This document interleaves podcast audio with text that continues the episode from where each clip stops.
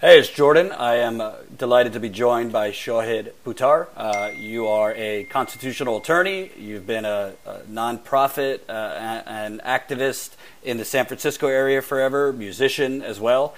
And uh, frankly, you just got me on Twitter. I was uh, saw your campaign video for uh, San Francisco to become uh, United States congressman to knock off Nancy Pelosi, who our uh, status quo audience uh, knows very well, as uh, we like to cover her, in my view, corruption.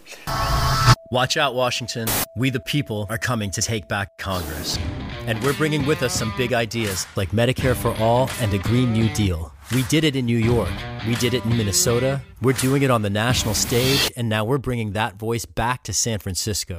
My name's Shahid Buttar. I'm running for Congress. I'm an immigrant. I'm a Muslim. I grew up in rural Missouri. When I was 16 years old, my family lost our house as I graduated from high school. I got my undergrad degree while working full time after 10 years of night school. Then I went to Stanford to study and teach law. I've fought for your rights for 20 years, from San Francisco to Washington, D.C., as a constitutional lawyer, policy advocate, writer, educator, and grassroots organizer. And now I'm running to serve the people of San Francisco by fighting corporate corruption in Congress. We don't have the corporate cash that's kept Nancy Pelosi in office for 30 years. In fact, we just don't take corporate money. That's why we're mobilizing the community, meeting in living rooms and neighborhood centers, while we're out in the streets fighting for change, demanding universal health care, fighting for your children and grandchildren's right to a future free from climate crisis and a government for, of, and by the people instead of the 1%. A voice for school teachers, working class families, and immigrants, the 99%. This movement is just getting started. After 30 years of the same representation, San Francisco deserves a champion willing to return our city to the front lines of the progressive movement. Our city stands for inclusion and pride, peace and justice, and environmental sustainability. We can't wait another 30 years for our leaders to evolve on climate change. Delay is no better than denial. The time for action was yesterday. America is the only advanced country in the world where getting sick can leave you homeless, and higher education buries people in debt for the rest of their lives. The only voices we need in Congress are ones who will take action to fix that. You have a choice. Either let profit driven corporations destroy our future, or instead vote to reclaim this country for the people. Vote for Shahid Buttar in the March 2020 primary, and join our campaign in the meantime. We can protect the future, and we must. So I wanted to start. Uh, you ran in 2018 uh, in the Democratic primary in San Francisco. Didn't do. I mean, you got you lost by quite a margin, but still, in Nancy Pelosi's backyard, you got eight percent, which isn't nothing. Um, I wanted to ask you what what's kind of inspired you to run uh, the first time against her, and now a second time in 2020. Obviously, we've seen in my view, a growing arrogance uh, where she kind of mocks people who want Medicare for all. She kind of belittles the Alexandria Ocasio Cortez wing as, oh, that's just a few people. Uh, what sparked you to give it another go uh, to try and beat her in 2020? Well, so to start at the last part of the question, what, what sparked me to give it a go in 2020 is precisely to join that wing that the speaker, unfortunately, is inclined to deride.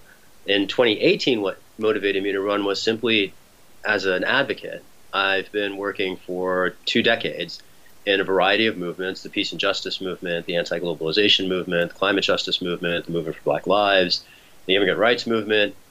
And across all of these movements, I've seen our central concerns fall on deaf ears of people who pledged to represent us in Washington. And what drove me to run in 2018 ultimately was the frustration of seeing our institutional establishment turn a blind eye to any of the number of issues I've been working on, particularly mass surveillance and immigrant rights. It just so happened that uh, in the spring of 2018, uh, the speaker made a big show of mounting a long filibuster essentially in the House, which she's uniquely poised to do, uh, while unfortunately throwing immigrants under the bus in uh, the policy fight, and at, at the same time uh, whipping votes against uh, the position that the digital rights and civil liberties community was seeking with respect to surveillance reform to protect not just privacy but also dissent and democracy. And we can unpack how those values relate to each other if that's interesting. But in the end the 2018 cycle worked out great for us. Uh, I was only in the race for three months at the very end of the cycle, and we got more votes in a primary from the left against Pelosi than anybody had in 10 years. And uh, we were a thousand votes short of the Republican, who was able to edge us, particularly because there were half a dozen other progressive challengers behind us. Uh, and having declared early in 2020, having just been declared essentially the presumptive leading challenger to Pelosi from the left, I'm very eager to take the seat in 2020. There's a couple things that have really shifted for us in the year since. One, and you named uh, you named her already, is AOC, the phenomenon of a young progressive freshman member of Congress who's boldly articulated a visionary progressive agenda from the Green New Deal to embracing Medicare for all, uh, as other figures on the national stage increasingly are doing. That's created a lot of discursive space for a platform that when I ran in 2018 was still wild and radical right? And and I ran at the same time as uh, Representative Ocasio Cortez, and while I didn't do you know nearly as well as she did, I learned some lessons from watching, and I'm very happy to to, to learn from uh, from others. And uh, you know, between the new space for a visionary, progressive, uh, and democratic socialist agenda in Congress, to also the uh, having built a ground game in 2018 that we were able to launch with already. You know, it's a totally different thing to build a campaign from the ground up versus having launched with 80 volunteers and having doubled that number since. You know, we're able to field a dozen people on the street at any given day, and it's uh, a remarkably it's a remarkably humbling thing to witness the support of a community come behind. Uh, my voice, and frankly, you know, I'm uh, the reason I'm running in 2020 is to give voice to those uh, folks in the different movements I've worked with and my supporters who, I think, like me, share a frustration that our voice in Washington for so long has turned a deaf ear to our concerns. Right. And um, I want to ask you because w- when referencing uh, now Congresswoman Ocasio Cortez, uh, what I think worked for her really well was two things. Number one, uh, that viral video that I think mm-hmm. it, it's hard to really capture that somebody is really the same as the people she's trying to get votes for. Uh, she really came across, you know, working at a bar and you know, kind of getting ready and take, taking mass transit. And, you know, she looked like your average person she was representing in that district. And the other thing was she really um, grass out canvassed. I mean, Crowley didn't do any door knocking really, but she reached people that traditionally don't vote. How mm-hmm. do you how do you do that in San, uh, San Francisco, particularly in Pelosi's district? Because I mean, you tell me. But there's a lot of old money in San Francisco, and there's a lot of, you know, kind of establishment, country club Democrats who don't see a climate crisis like we do, don't see um, a healthcare crisis, and really buy into this, you know, Trump, Trump, Trump, and, you know, be happy with your incremental change. Right. I, uh, I certainly don't think that we are going to be very competitive for the country club uh, mm-hmm. set in San Francisco. Uh, but ultimately, there are more of us, that is to say, working people, than there are of them right? And one of the remarkable things about San Francisco, because our housing crisis here is so remarkably acute, is that even very highly compensated people feel very uh, intense pressure from their housing costs. I mean, I've talked to people who, you know, uh, tech engineers, for instance, who might make, uh, you know, well over six figures, who will uh, complain about the cost that they pay in rent. And you'll meet people who, you know, maybe are uh, what we would consider independently wealthy now in any other setting who bemoan their inability to buy a house here because you know you can't get in the housing market in San Francisco for you know under I, I, I would imagine now it's probably up to two million or a million and a half. I, I'm certainly never owning property in this city, and I don't think most San Franciscans ever will. A majority of the city is renters. Uh, which is to say, we uh, we share interests in, among other things, affordable housing which is one of the many values and uh, government investments in social services that Congress unfortunately has abandoned in the last generation while the incumbent in the seat I'm running for uh, has been in office.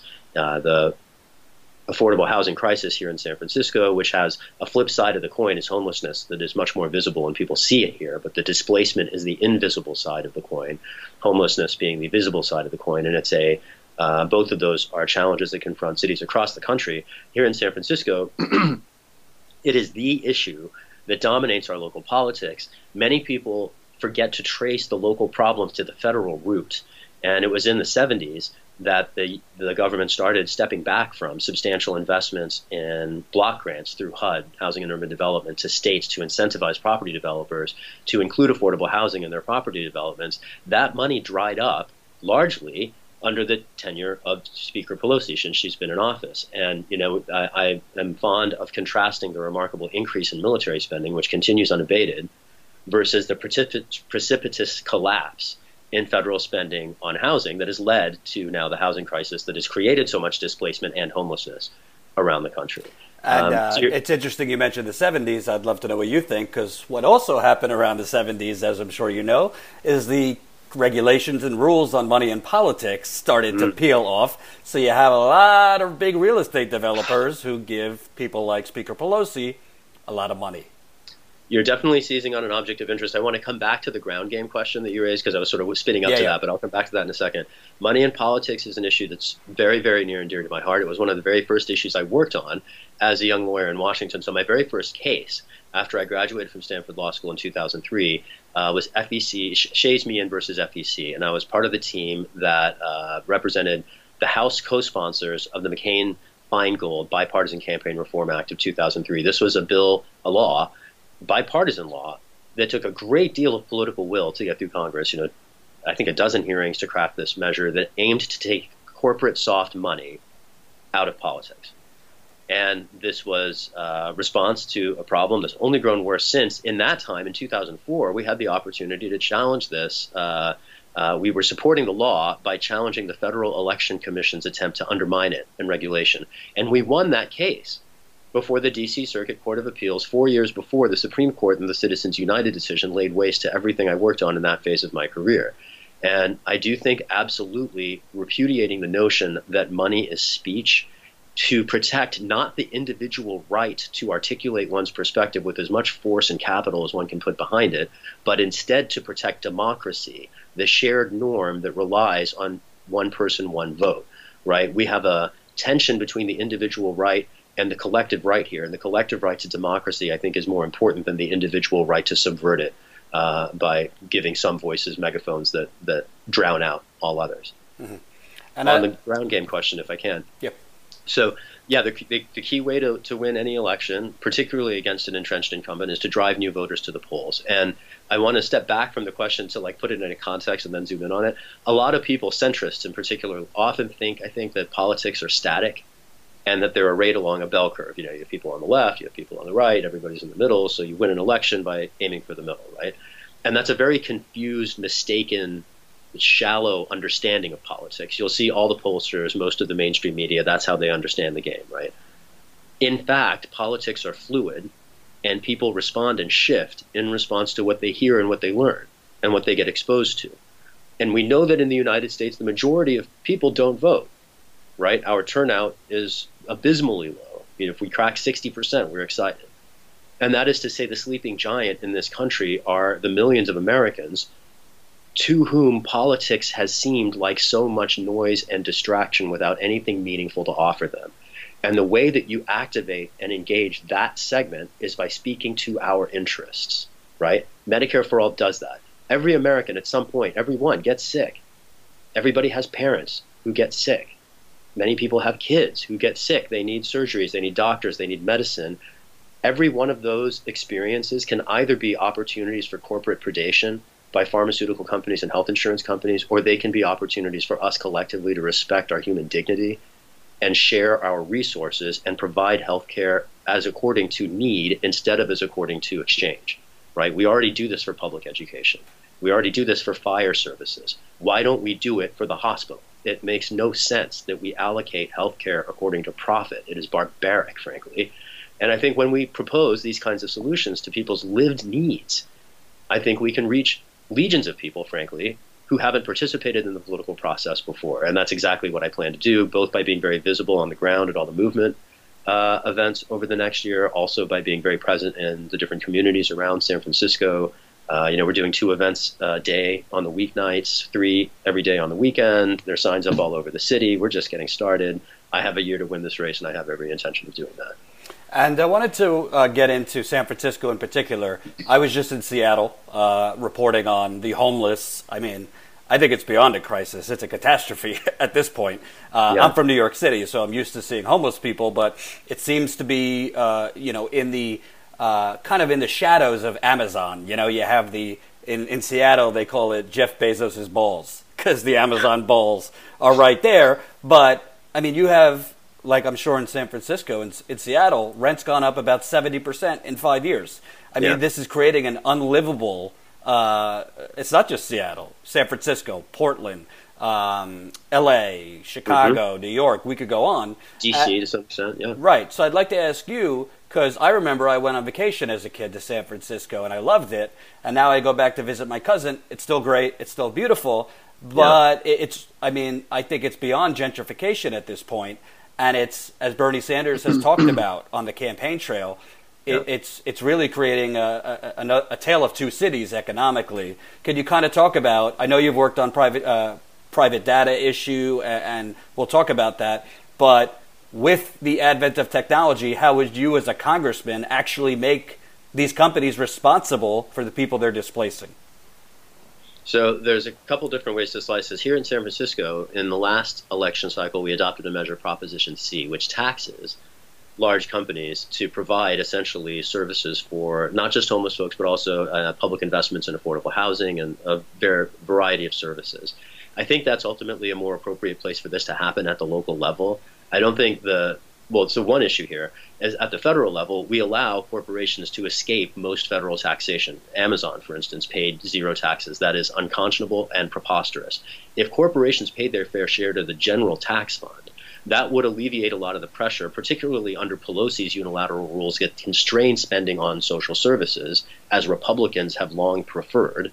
And I want to emphasize that the Speaker of the House, representing the Democratic Party, unilaterally imposed a Republican spending rule that requires new spending on social services to be offset by new revenue or offsetting spending cuts to other programs. So if we are to live under the unilateral Republican rule of Speaker Pelosi, we are going to have to find new revenue to revive the federal investment in affordable housing. One way to do that would be to shake loose some of these taxes that are going uncollected from not just tech companies. I want to focus here particularly on financial transparency and uh, offshore havens. There's a whole range of ways in which companies evade taxes through other mechanisms. And the legality of these measures speaks to holes in the policy right? Every loophole is an opportunity to close it. And I think there are a ton of loopholes we can close, particularly to squeeze corporations. And I want to make the point here there's a big difference between corporate tax rates, which could also be progressive in the same way that individual tax rates are, such that large corporations are paying larger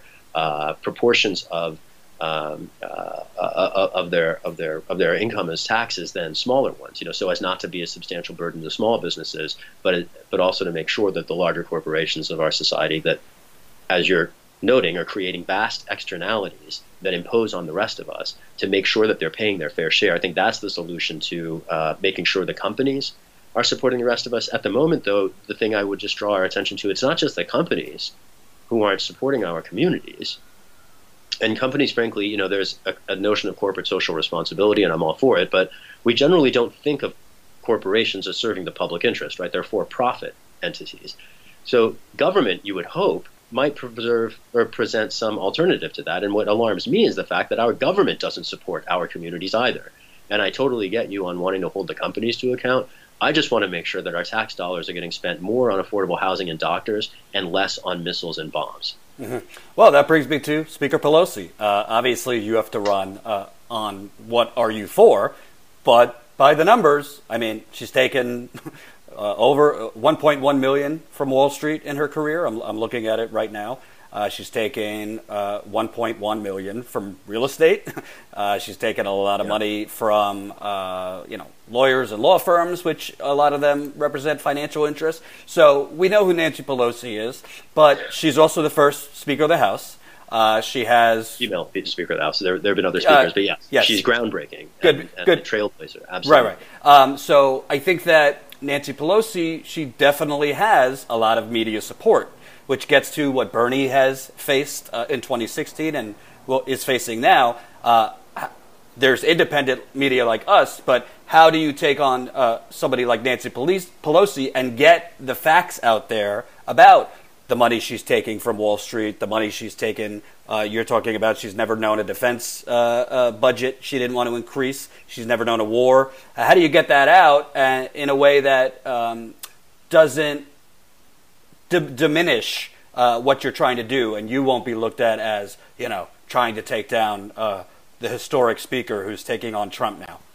Right. So one of the critical uh, ingredients in the soup at this this moment in time is that the speaker has already committed to stepping down from the speakership in either 2022 in any case or in 2020 if she's unable to uh, secure a supermajority of support from the Democratic caucus, uh, which is simply to say that she has numbered her own days.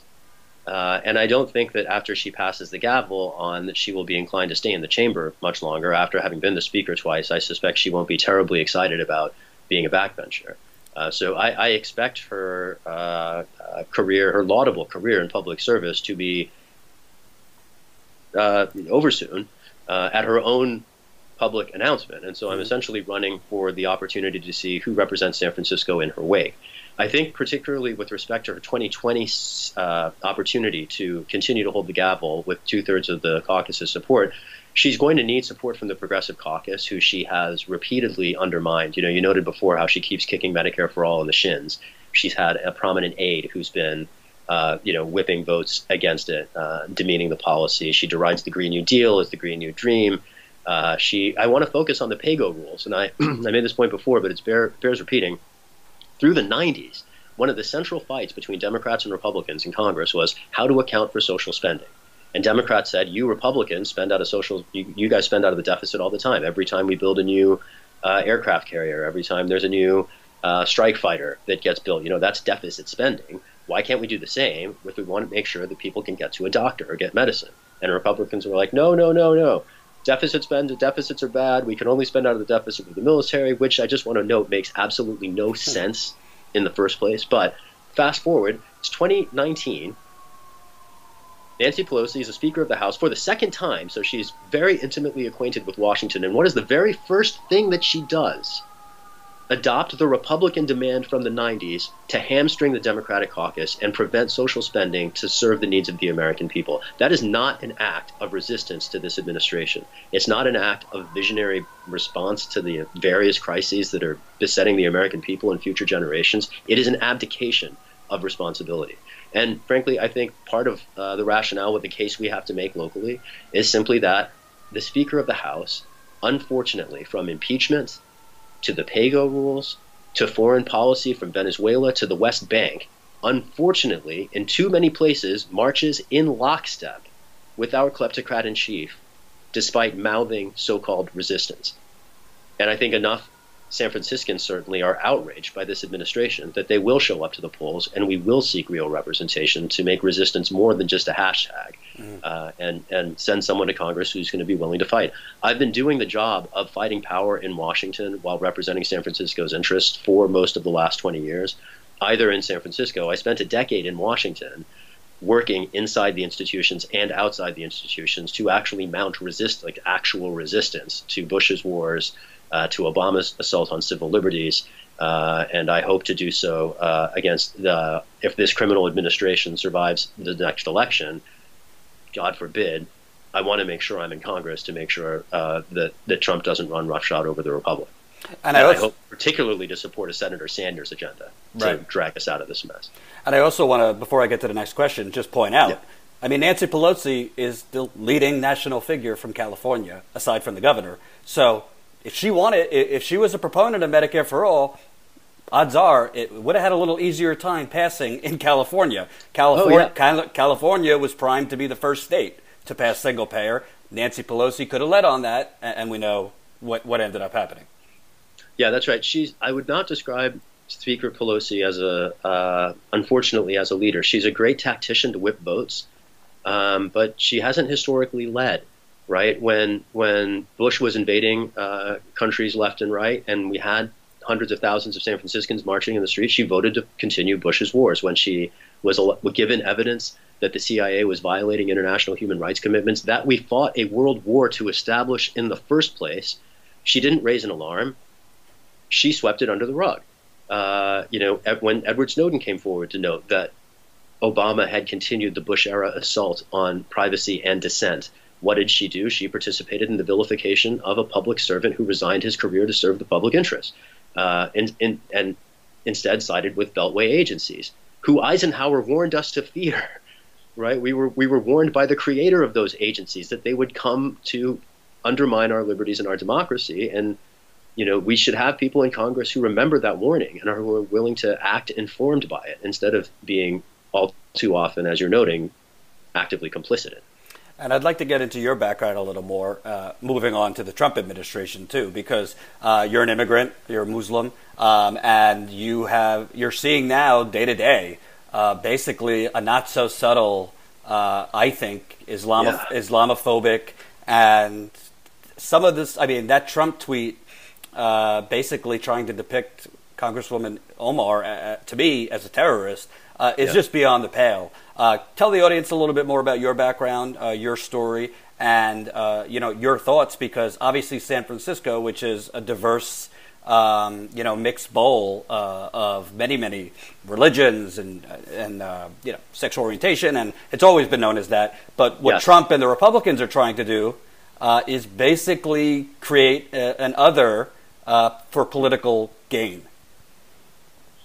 Absolutely. And I want to focus not on Islamophobia, but the flip side of the coin.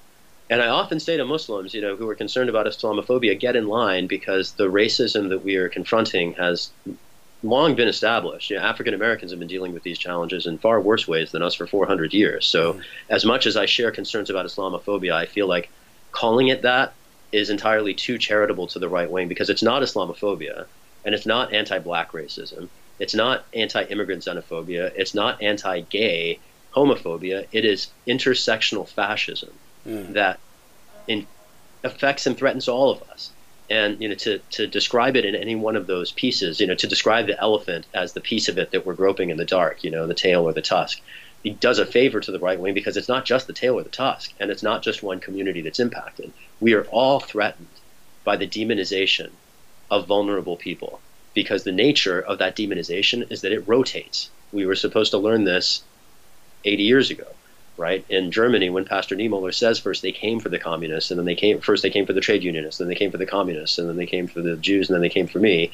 You know, this idea of of noting that uh, oppression migrates, and when we allow principles to become established in one context, they never stay there. Uh, that is precisely one of the concerns around surveillance in my mind is that you know you might think that it makes sense in some context, but it's always its growth and metastasis, and then the threat it presents to those very vulnerable people who are demonized.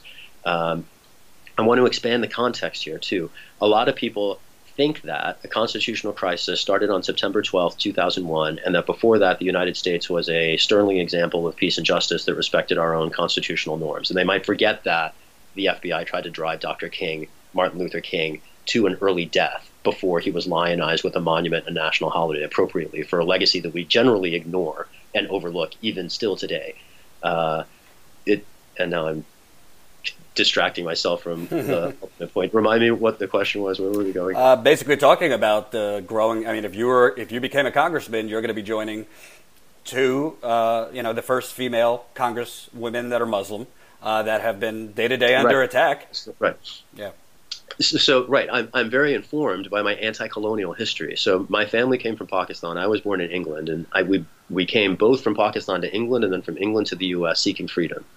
Freedom from the racial, uh, particularly the religious discrimination in Pakistan uh, that derides the sect of Islam from which my family belongs as um, supposedly heretical. We're, we're basically like the Muslim equivalents of Unitarian Universalists in that we acknowledge the legitimacy of all practices, essentially uh, particularly ecumenical, but that uh, is uh, objectionable to traditional Muslim sensibility, and so we were heretics there. In England, uh, my parents encountered a very rabid era of racial discrimination towards South Asians. Um, and uh, that was what drove us to the United States. And so, having migrated twice around the world seeking freedom, um, you know, the first time before I was born and the second time after, I, I've had an opportunity in my own life and in my own family to witness uh, this quest for opportunity and this quest for an unfettered life, um, uh, one unfettered by the discrimination, the arbitrariness of government that our own Bill of Rights here in the United States promises. You know, I'm very inspired by our constitutional legacy. It's not an abstract thing to me.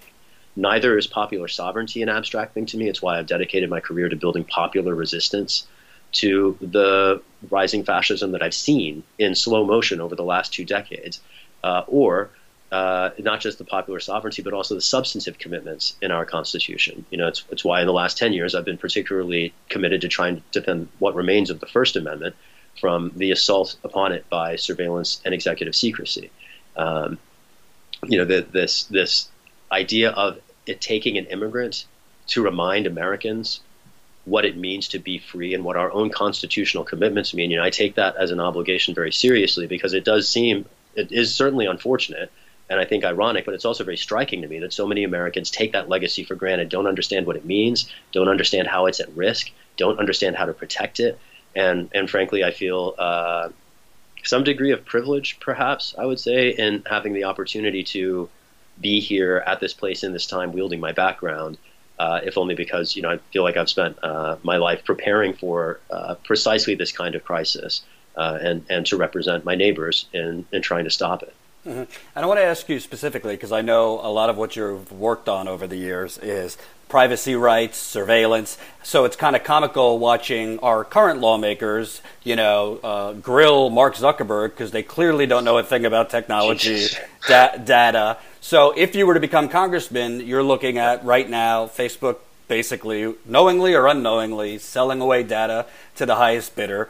Uh, we obviously have live in a surveillance state where, I mean, at any given moment, I mean, just by your credit card, they know what you're doing and where you where you're going. Uh, we know that uh, Google, there, has been kind of abuses with data, surveillance, things like that, and I think it's uh, really becoming more prominent because people, uh, uh, you know, just passively on Facebook and things like that, don't really think, you know, all their information is being circulated all over the place.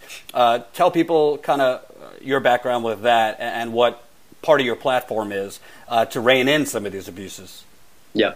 So uh, I work at the Electronic Frontier Foundation. I've been there for the last uh, four years. I was hired by the organization to bring to it a strategy I'd established at a nonprofit that I'd led for six years before that that's now called Defending Rights and Dissent.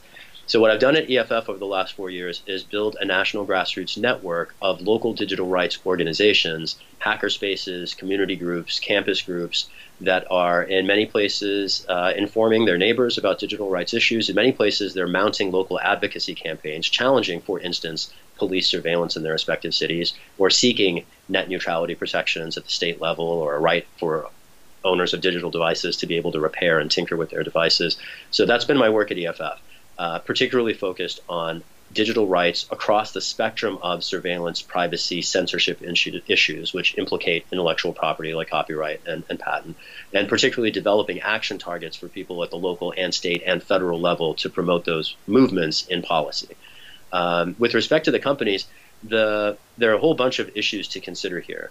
Um, one of the ones that I think is most uh, critical is the fact that anything the companies get, the government gets too. And I want to distinguish on the one hand, you know, Facebook might collect information from you while you use not only its platform but the rest of the web too, and they will co-opt numbers that you give it for two-factor authentication security purposes to then use for marketing purposes. And these are profound problems that I would like to see people have alternatives to embrace uh, and in the lack of choice in the online arena across the different platforms is one uh, challenge that, frankly, I would like to see addressed. Oversight could be really effective at that. The oversight process in Congress has been woefully ineffective, as you noted. You know, for members of Congress, if I had an opportunity to grill Zuckerberg, what I'd be asking about are what are the comparable services in each of the discrete, particularly targeted advertising markets that the company serves, and it would, I think, reveal itself on the congressional record in an oversight hearing of that sort that there is not nearly as much competition that federal uh, antitrust regulators might think.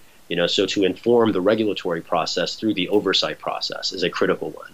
Uh, I studied antitrust law before uh, uh leaving law school, and and uh, had an opportunity, uh, you know, to, to, to briefly um, re-engage those issues in the contemporary context. And, and I'm eager to see uh, what Congress can do to inform antitrust enforcement. There's a whole other opportunity here to breathe new life through legislation into visionary antitrust reforms that would, for instance, resuscitate through a statutory measure um, long um, uh, forgotten jurisdictional, uh, pardon me, uh, jurisprudential doctrines, like, for instance, the essential facilities doctrine. I wrote an article about that for EFF recently um, uh, that might be interesting to people. And then finally, uh, the biggest issue, again, with the companies is that anything they get, the government gets too. And there's a couple different problems here. The most present of which, in my mind, is the PRISM program. So there is one of the pr- many programs that Edward Snowden revealed is the practice of government agencies into hacking major tech companies to take whatever data the legal departments of the companies won't give over willingly. And Congress has never, in the last six years now, seen fit to do anything about it. That is preposterous. And the co optation of Silicon Valley and its many users around the world by the national security agencies is, again, among the things that I think our current class of representatives have failed to address. Uh, and I think as long as people have fallen asleep at the switch, while our country continues to hurdle off both a climate and a constitutional cliff, is disqualifying. And I want to see uh, new voices in to at least ask the questions that at the moment, as you noted in the oversight context with Zuckerberg, people aren't asking. Just to close the loop here, the last time I had an opportunity to ask anyone a question inside a, uh, a legislative hearing chamber in Congress, I was arrested for it. And that was for asking an Obama administration official how he got away with lying to Congress under oath about mass surveillance when Eric Garner was killed in the street without a charge or trial six months before. Uh, you know, I, I, didn't break any laws in asking this question. The hearing was over. I was just approaching him as a journalist, and I was arrested for an act of journalism. I would like to be in a position where someone has to actually answer these questions instead of putting me behind bars for, for even daring to raise them. Mm. And uh, lastly, uh, as we as we mentioned in the beginning of this, there's going to be other progressive candidates. Uh, you were the top uh, performing progressive candidate in 2018 in the primary against Pelosi. So it's San Francisco. There will be others who, who run on the progressive side. Uh, yeah, sure. What what what would you say sets you apart from them as why people should gather around you? Uh, because obviously you don't want so many progressive candidates that it splinters an already uh, tough uh, uphill climb to take out Speaker Pelosi. Yeah, that was one of our challenges last time. Is this that there were so many candidates that sort of carved up the field a little bit. Uh, you know, ultimately, I was more compelling to the electorate in the last cycle than campaigns that had been in the race for four times as long as we were, and that outspent us by as much as 30%. So uh, it, it, was pretty clear to me in 2018 that the local movement expressed itself. And so, having uh, had that momentum, I think that's uh, that's one thing to just note that anybody else who runs against me in the cycle won't have had that. Um, I think also as I there are uh, people I understand who plan to mount campaigns. I haven't seen any volunteers for any other campaigns. I haven't seen any window signs for other campaigns. I haven't seen any media stories about other campaigns. And as far as I can tell, uh, the volunteers across the local movement who are interested in unseating Pelosi are working with us. Mm-hmm. And uh, uh, that's about as, as much as I can say. If, if somebody else wants to, to run and, and, and raise their concerns, more power to them. Uh, to the extent they agree on a visionary socialist agenda, I think that's great. Uh, I think the biggest thing that voters should focus on when they evaluate candidates is not only what they say, but particularly what they have done uh, and what they have done to promote the values that they say they care about. It's uh, you know as a candidate, there's lots of ways to uh, to to have participated in the political process. You know, I've written articles for major publications. I've been quoted in international news media. I've testified at local bodies. I've testified at federal bodies. I've written coalition letters. I've mounted federal lawsuits. I've managed state lawsuits. Uh, some of which, you know, in the marriage equality context, ended up being quite influential in terms of their later uh, import and the campaign finance work. Similarly, you know, I've been arrested in San Francisco. I've been arrested in Washington, speaking truth to power. I've been on the front line with communities from Ferguson uh, to D.C. to the mission here in San Francisco, uh, and I think that solidarity, the demonstration of solidarity, is the thing that I would invite voters to particularly insist upon from any candidate who who seeks their support. And I think it's really critical at this time that we move beyond representation as a projection of someone's career back to representation as a public service. And you know, I've been representing my communities without a seat in Congress vis-a-vis federal policy for 20 years. What I basically want the opportunity to do, what I'm auditioning for the opportunity to do, is to do it with a with a seat in the body. uh, and the opportunity, particularly to, to, to get on the other side of the institution and, and to inform it with the concerns that I've long raised in a variety of ways on a variety of issues. And uh, I would I would say to voters, you know, evaluate candidates according to both what they say and what they've done, and uh, whether or not you think that they're effective standard bearers for our movement. And uh, as far as I can tell, um, uh, or at least as far as the 2018 results seem to objectively suggest, uh, I'm the best positioned to make that case vis-a-vis the speaker. And how could people find out more about the campaign, how they could get involved? You can visit us online at www.shahidforchange.us.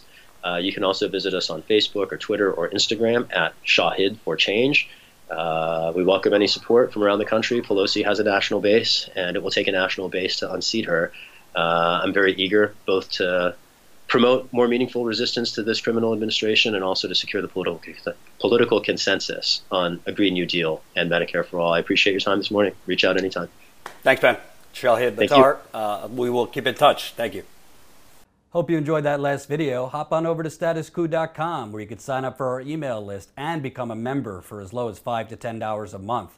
Membership is how we grow. That's statuscoup.com slash join. And remember, join our email list so we can grow the revolution with you.